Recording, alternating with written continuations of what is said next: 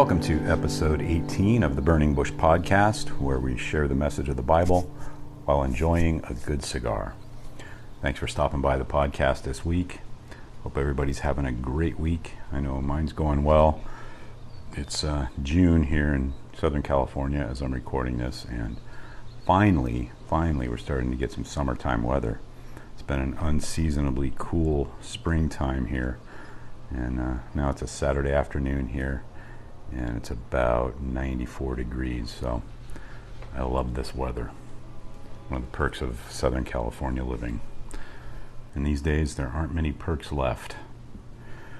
So this week on the show, I have a real treat um, a brand new cigar, just released like a week or two ago, probably two weeks ago.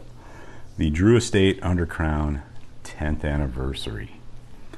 I saw this posted on uh, social media a few weeks back, letting us know that it was coming, and I was excited. I couldn't wait. Uh, as I've said on the podcast before, Drew Estate Undercrown. I mean, Drew Estate cigars are some of my favorites anyway, but the Undercrown is uh, definitely right up there at the top of the list. And now they've come out with the 10th, an- 10th anniversary edition, and uh, I'm smoking my second one I went and grabbed a five pack as soon as I saw them released. I got the email from foxcigar.com that they were uh, releasing these, and I immediately jumped on it. And uh, I posted, I posted in uh, a cigar club on Facebook that I'm a member of that I had grabbed a five pack, and uh, within five minutes or so, some guy messaged me back and said, "How did you do that? They're already sold out." And I you know, so I said, well, I, I jumped on it as soon as I got the email. So they went quickly, uh, but they, they're already restocked again. So foxcigar.com for all your cigar needs. So let me go ahead and go over to the Drew Estate website and read you the description of the new Drew Estate Undercrown 10th anniversary. Drew Estate is commemorating 10 years of Undercrown with the global release of Undercrown 10 a bold new ultra premium addition to Undercrown's current premium lineup of Maduro, Shade, and sun grown expressions. To celebrate the brand's anniversary in 2021, Drew Estate is getting all decked out, a tagline that denotes Undercrown 10's elegant packaging and reinforces the pride of Undercrown's 10 years of excellence. The new sophisticated packaging is surpassed only by Undercrown 10's complex, rich, and bold blend of ultra premium aged tobaccos that includes the highest priming of Mexican San Andres dark wrapper, the very finest broadleaf binder from the Connecticut River Valley, and a tripa blend of select and rare Nicaraguan tobaccos.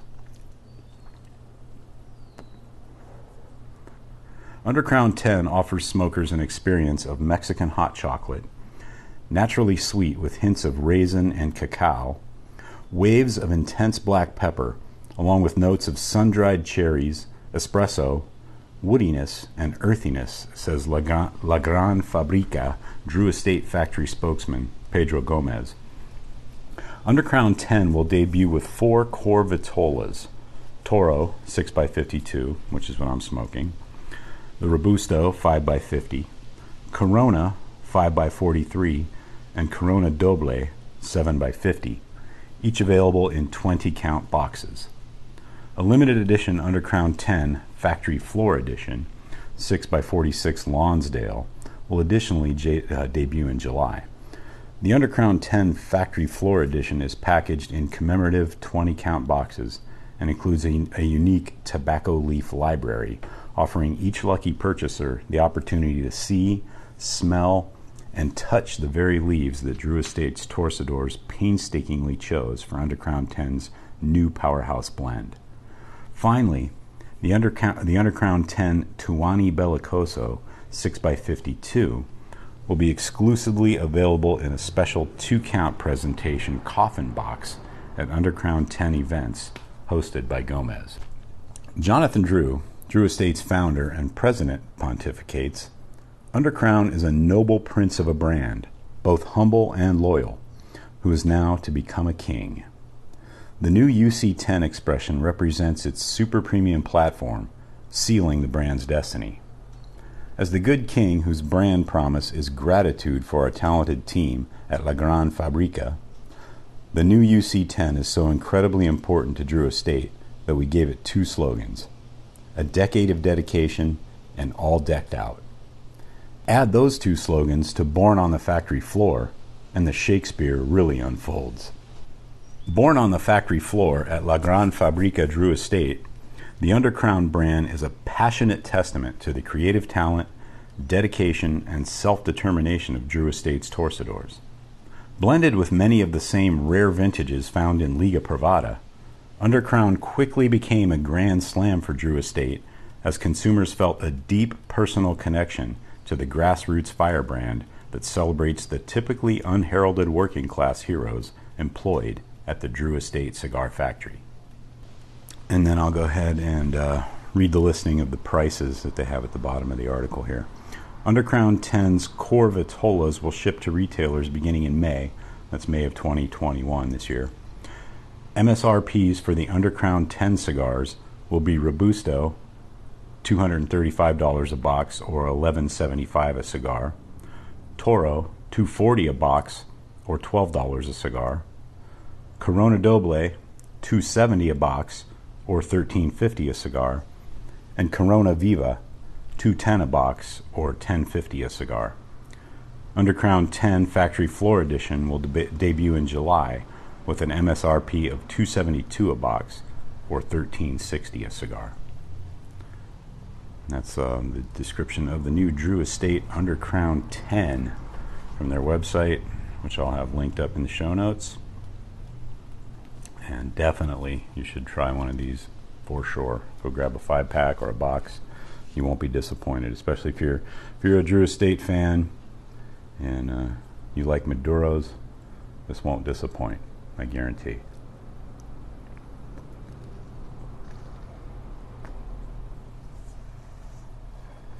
So let's go ahead and jump into chapter 5 of Mike Heiser's book, What Does God Want?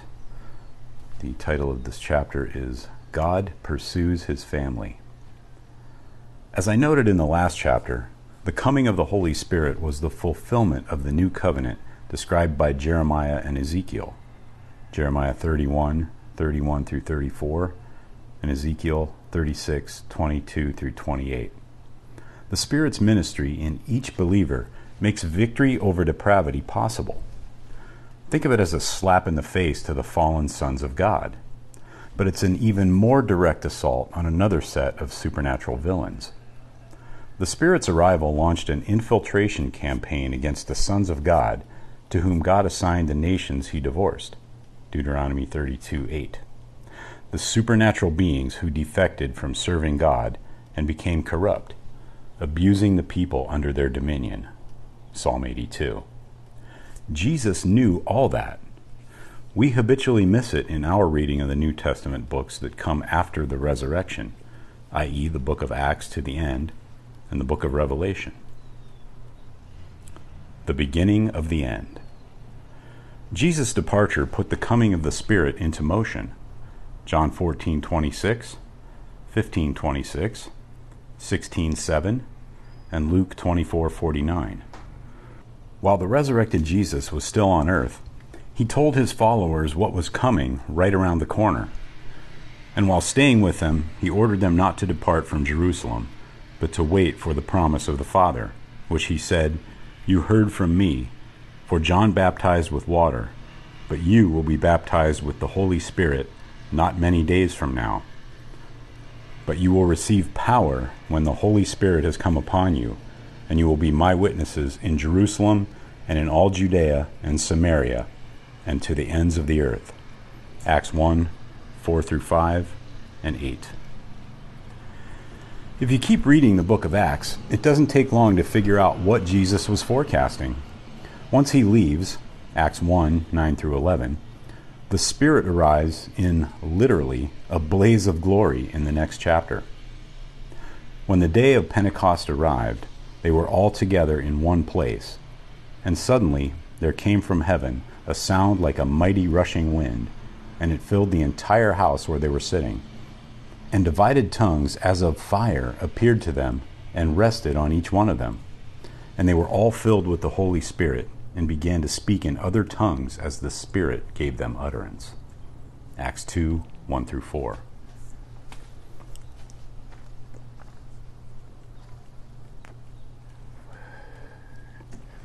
The rest of the account tells us that the Holy Spirit enabled the followers of Jesus to speak in all sorts of languages. They were telling the story of Jesus, his death and resurrection, to Jews from all over the world. Jews was the name given to the Israelites in foreign lands who had been scattered all over the world in exile back in Old Testament times. The Jews who heard the followers of Jesus preaching to them in their own language were descendants of Old Testament Israelites. They had come to Jerusalem to celebrate one of the holy feasts on the old Israelite religious calendar. The people in Jerusalem who knew who the followers of Jesus were thought the whole public display was drunken madness. It just wasn't possible that all of a sudden these men could speak in other languages. But then the Apostle Peter laid it all out for them. Honestly, did more than that. He let them have it. Men of Judea and all who dwell in Jerusalem, let this be known to you and give ear to my words. For these people are not drunk, as you suppose, since it is only the third hour of the day. But this is what was uttered through the prophet Joel. And in the last days it shall be, God declares, that I will pour out my spirit on all flesh, and your sons and your daughters shall prophesy, and your young men shall see visions, and your old men shall dream dreams. Even on my male servants and female servants in those days I will pour out my spirit and they shall prophesy. And I will show wonders in the heavens above and signs on the earth below.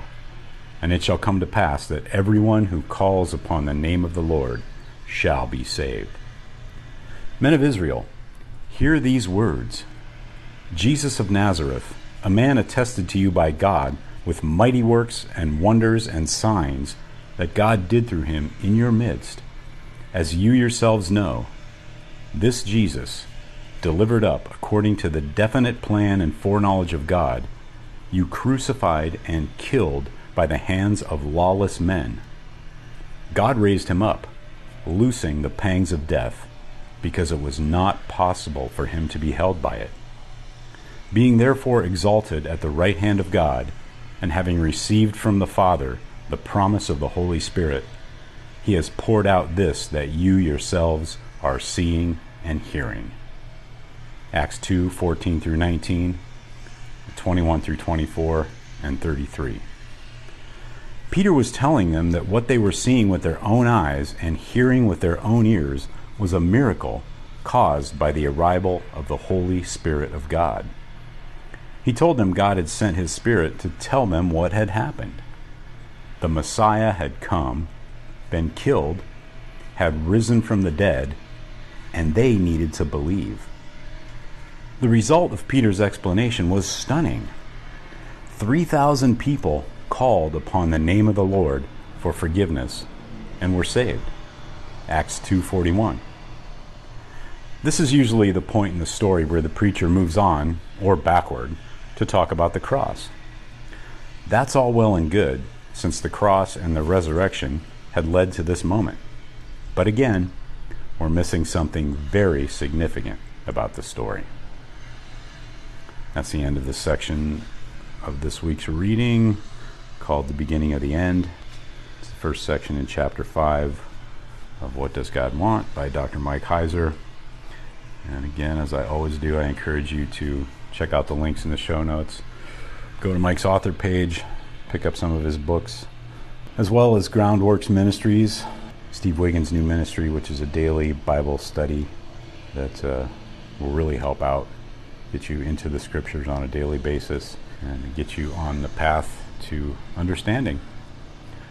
So, with that, as I say every week, have a great day, have a great cigar, and God bless.